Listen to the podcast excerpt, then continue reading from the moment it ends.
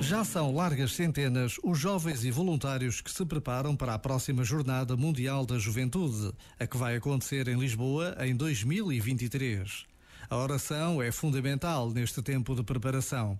E se todos os dias somos convidados a rezar numa relação de proximidade com Deus, todos podemos rezar pela Jornada Mundial da Juventude Lisboa 2023.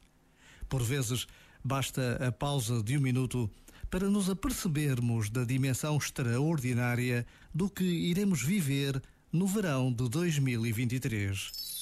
Este momento está disponível em podcast no site e na app.